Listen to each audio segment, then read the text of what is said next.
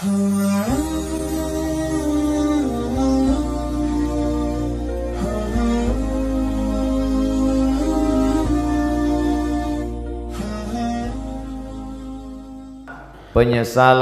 setelah mati. Insya Allah yang hadir di masjid ini tidak ada yang menyesal setelah mati. Karena hilanglah penasarannya bahwa sesungguhnya Ustaz Abdul Somad itu ada di dalamnya alam nyata. Bukan hoax, tapi hak. Maka ketika nanti kita mati, saat itu roh keluar dari mulut dan hidung Dihembuskan Lalu kemudian nampaklah dia Dan yang terakhir melihat roh itu adalah mata Itulah mengapa orang yang mati meninggal dunia itu matanya terbuka melotot. Istri, anak, buah hati, belayan jiwa tidak lagi berani. Selama ini mereka sayang kepada kita. Tapi ketika itu mata yang terbuka lebar tak lagi mampu tertutup mereka pun akan datang ke masjid memanggil tuan imam Ustaz, Kiai tolong datang ke rumah karena bapak saya dari tadi malam matanya melotot terus sampai pagi ini. Mereka mulai sibuk mengurus mana surat mobil STNK, BPKB, akte notaris. Karena tak lama lagi harta warisan akan segera dibagi. Dan istri pun sudah bersiap-siap akan menikah dengan bronis. Kalau yang meninggal suami kalau istri yang meninggal dia pun akan mulailah menangis sebelah kanan sebelah kiri dia melirik mana yang akan dicari sebagai pengganti. Dan bahkan belum mati pun dia sudah ada calon pengganti. Kita lah yang akan menghadap Allah subhanahu wa ta'ala dalam lubang tanah yang basah tanah liat karena baru saja hujan disedot dengan mesin pengisap air tetap naik air karena sedang musim penghujan. Akhirnya apa kata jamaah berbisik? Sudah kita ikat saja dengan batu besar. Akhirnya jenazah itu pun tenggelam lalu kemudian ditimbun dengan tanah. Hari pertama hari kedua anak menangis. Hari ketiga mereka mulai tersenyum karena mendapat SMS lucu-lucu. Kirim rek spasi lucu. Kirim ke 9090. Berlangganan 2000. Bila tidak setuju unrek. Sudah di unrek tetap dikirim juga. Hari keempat mereka mulai mengambil remote dan menonton. Istri tersenyum sendiri di kamar. Anak tertawa sendiri di kamar masing-masing karena mereka punya TV di, di kamar masing-masing dan tak lama setelah itu mereka pun mulai membuka laci mencari mana surat tanah mana surat mobil. Mereka hari Senin mulai ke kantor Samsat untuk balik nama. Kenapa balik nama? Karena polisi tidak mau menangkap almarhum. Lalu apa yang dibawa menghadap Allah? Pada saat itulah orang mati itu akan berkata ya Rab ya Allah laula aqartani ila ajalin qarib. Kalau engkau beri aku masa sedikit saja tambah umurku sekejap saja ya Allah apa yang akan kau lakukan? Fa asaddaqa aku mau berso sodako bukan somat aku mau bersodako laula akartani ila ajalin qarib. Kalau kau berikan aku waktu sekejap saja aku mau bersedekah. Wa akum minas salihin. Aku mau beramal saleh alhamdulillah. Orang Jawa Barat rajin bersedekah buktinya masjid yang besar ini. Nampaknya yang bersedekah tidak hadir di sini. Karena suaranya tidak besar. Kalau dia hadir pasti dia berkata, Amin. Itu sedekah saya. Tapi rupanya orang Jawa Barat tidak mau riak. Memang dia bersedekah tapi dia diam saja. Malah yang mengatakan amin itu tidak bersedekah sama sekali. Serba salah mendengar ceramah Ustadz ini. mau bilang amin dia katakan ini mau bilang tidak amin kalau begitu lebih baik bersuara tapi bergerak tidak bersuara tidak ada gunanya harta yang banyak. Tinggal. Tanah yang luas tinggal. Kebun yang sejauh mata memandang tinggal. Itu kebun teh siapa? Luas sekali. Saya tidak tahu Pak Ustaz. Itu kebun orang.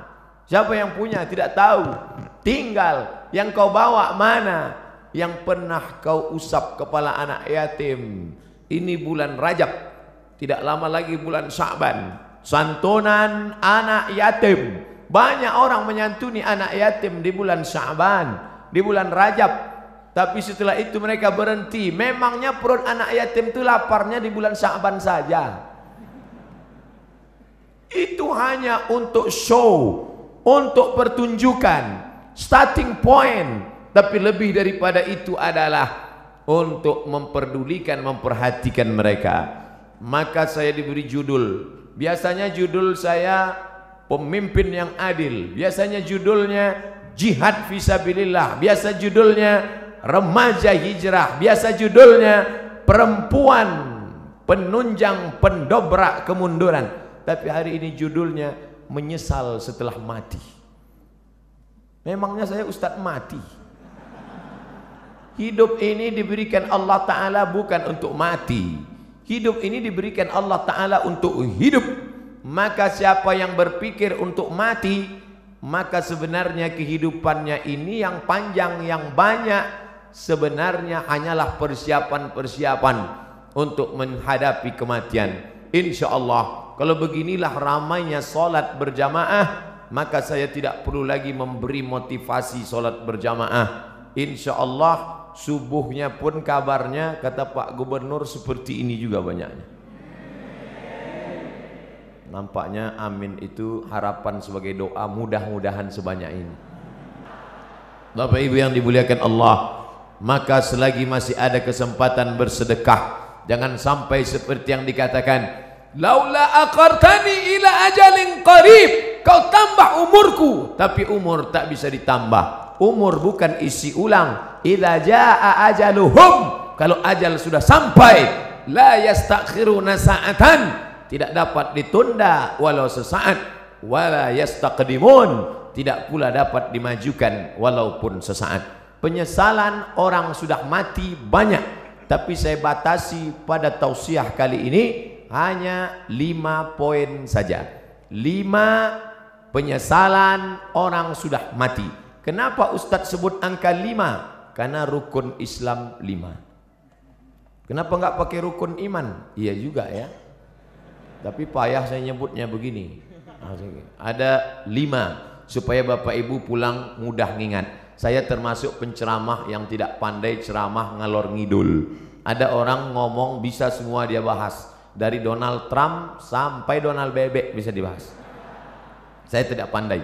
Yang pertama, orang mati menyesal karena tidak bersedekah. Yang kedua, lau kunna nasma'u andai kami mau mendengar, au naqilu kami mau berpikir kami tidak akan menjadi penghuni neraka sa'ir ada neraka jahanam ada neraka sakar ada satu khusus neraka namanya neraka sa'ir dan itu ditempati hanya orang-orang spesialis tidak mau mendengar pengajian. Dan masyarakat Bandung sudah selamat dari neraka sa'ir ini insyaallah.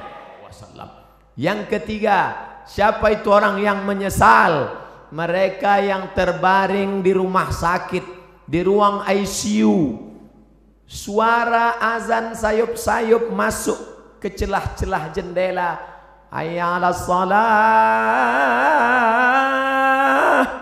menetes air matanya kenapa karena dulu waktu sehat orang azan dia laga ikan cupang Orang azan dia tetap main game online PlayStation. Bahkan mengejek-ejek orang solat. Ayalah salat.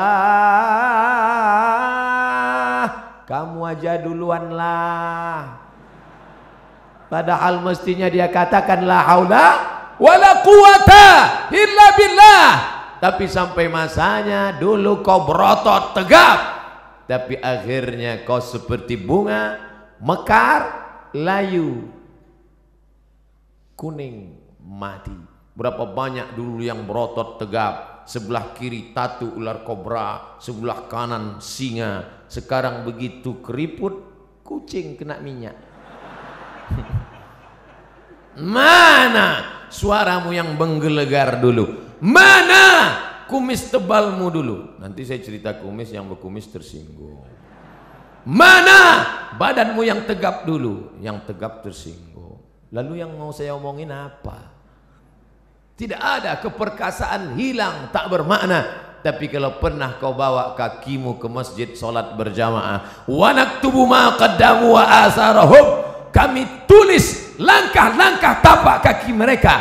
Setiap langkah, langkah pertama mengangkat derajat. Langkah kedua menghapuskan dosa. Langkah ketiga menghapus dosa. Langkah keempat mengangkat derajat. Ini orang-orang yang di atas ini kenapa derajatnya naik?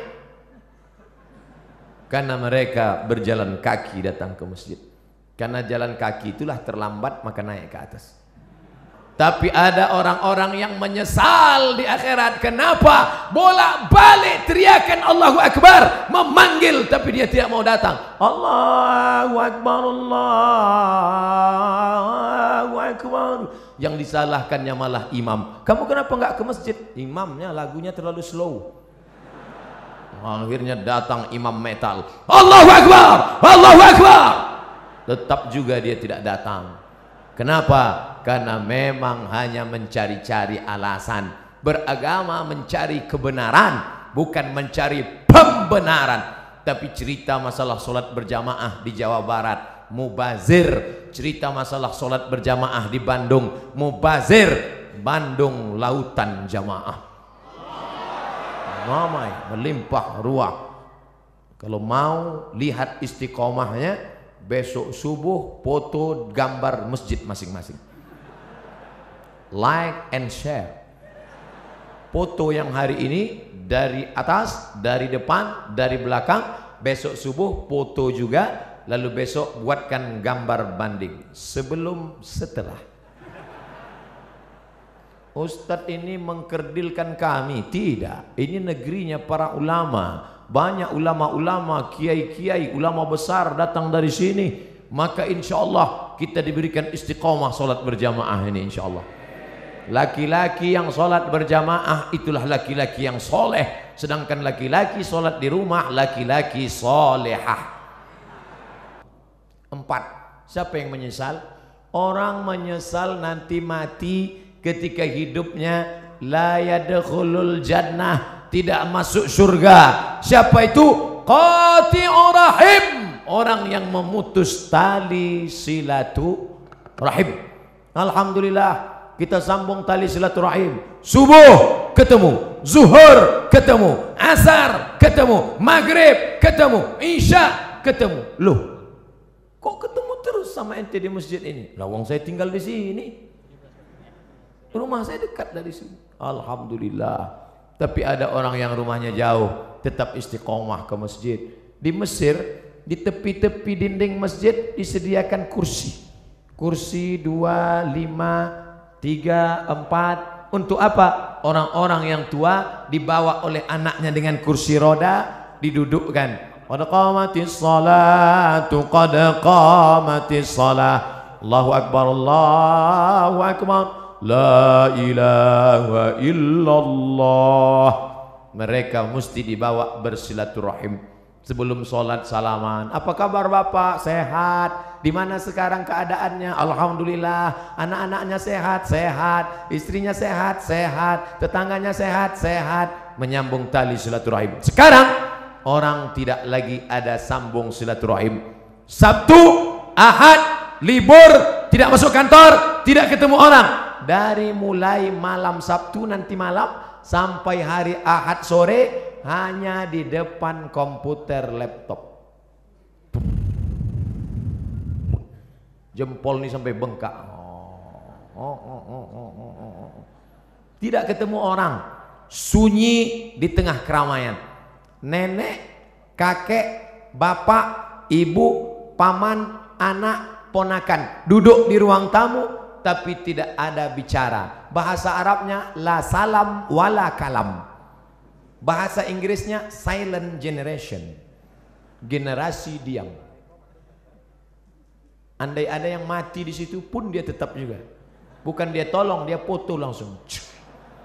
Bagi yang kasihan tolong like and share. Kasihan, kasihan, kasihan, kasihan, kasihan. Ini dunia ini sudah kacau balau. Hari ini kita bertemu bersilaturahim. Mudah-mudahan kita termasuk nanti di akhirat saling mencari karena ingin mengajak masuk ke dalam surga Allah. Ustadz Somad, tolong kenali wajah kami ini satu-satu Ustadz. Kalau Ustadz tidak melihat wajah saya nanti di akhirat, kalau Ustadz tidak melihat wajah saya di dunia, tolong cari saya Ustadz kata jamaah. Lalu saya katakan, ente kok pede sekali masuk neraka? Jangan-jangan kau lebih dulu masuk surga daripada aku seratus ribu tahun perjalanan saudaraku. Sampai di surga ketika saya tanya, Ya Allah, mana anak-anak muda Bandung?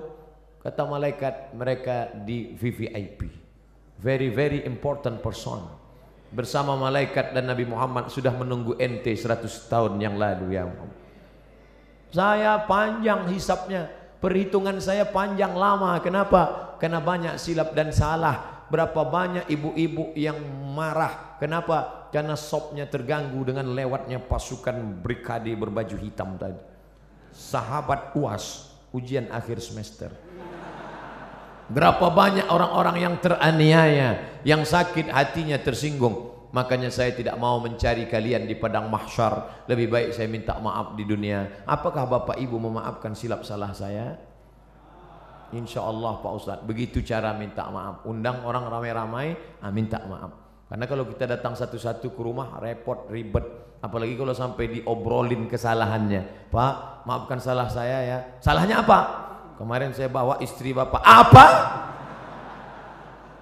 Bapak Ibu yang dimuliakan Allah Subhanahu wa taala, maka sambung tali silaturahim, apalagi ini bulan Rajab, habis ini bulan Sya'ban, habis Sya'ban Ramadan, sambung tali silaturahim. Biasanya tradisi kita di mana pun di Indonesia, di Jawa, di Sumatera, di Kalimantan, di Sulawesi, di Papua, kaum muslimin muslimat mengumpulkan tangga, sahabat, kerabat, semuanya diberi makan, habis makan minum, habis minum snack, habis itu cuci mulut, habis itu kata sambutan Bapak Ibu Saudara sekalian anak-anak yatim menghadapi bulan suci Ramadan ini. Maukah Bapak Ibu memaafkan saya?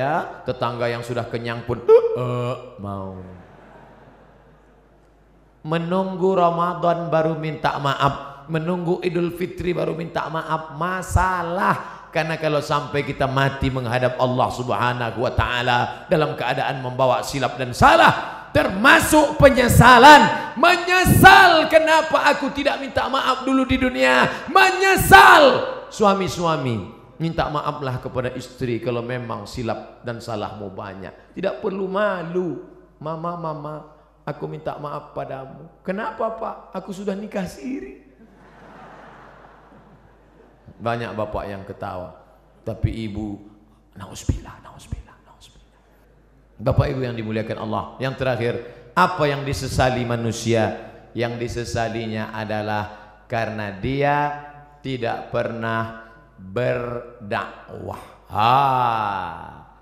Hidup pernah, kaya pernah, berkuasa pernah, tapi berdakwah tidak pernah. Dakwah itu ceramah Pak Ustadz, bukan ini yang perlu diluruskan.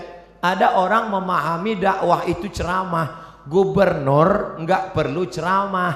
Kenapa? Sudah ada Ustadz Somad ceramah. Tapi gubernur dakwahnya apa? Membangun lokal untuk orang anak-anak usia sekolah 7,2 juta.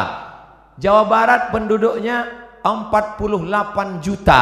Anak usia sekolah 4,7,2 juta tidak bisa sekolah karena tidak ada lokal tapi ketika ada kekuasaan di tangan menjadi gubernur bisa dibangun sebanyak sekian ribu lokal akhirnya sekarang anak usia tamat yang bisa sekolah dari awalnya 800 ribu orang menjadi 2 juta orang bisa tamat karena apa? dakwah dengan kekuasaan Allahu Akbar oleh sebab itu maka berdakwahlah Saya kebetulan dakwahnya cuman bisa ceramah dengan lidah. Bapak-bapak dari Polda, bapak-bapak dari Polresta, mereka nggak ceramah. Bapak-bapak kepolisian tidak perlu ceramah, cukup dengan pakai seragam datang ke masjid.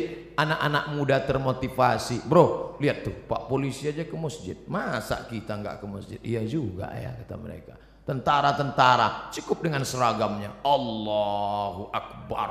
Orang takut. Siapa yang ngejek-ngejek orang sholat yang di internet itu? Siapa yang berani ngejek orang sholat di internet? Kalau sudah polisi tentara ke masjid sholat berjamaah, dakwah dengan perbuatan. Lisanul hal, perbuatan afsah min lisanil maqal, lebih menyentuh, lebih sampai ke hati daripada ucapan. Saya lemah, hamba Allah yang dhaif. Hanya ceramah dengan khutbah, dengan seminar, dengan simposium, dengan loka karya. Tapi ada orang yang bisa berceramah dengan kekuasaan kita yang tidak punya kekuasaan bagaimana? Pilih orang yang punya bakat politik untuk memperjuangkan nilai-nilai Islam di tengah masyarakat. Apa ibu yang dimuliakan Allah SWT Itulah lima poin yang dapat saya sampaikan Kalau ada nanti di tempat lain Ustadz bisa menyampaikan tujuh poin Berarti Ustadz itu ilmunya lebih banyak daripada saya Kalau ada Ustadz yang menyampaikan tiga poin Berarti waktunya lebih pendek daripada saya Jangan pernah suuzon pada orang. Jaga yang lima ini. Kalau tidak ingat, ikuti rekamannya. Tulis saja di YouTube nanti. Somat Masjid Raya Bandung. Enter. Insya Allah ketemu. Kalau tidak ketemu berarti belum diupload.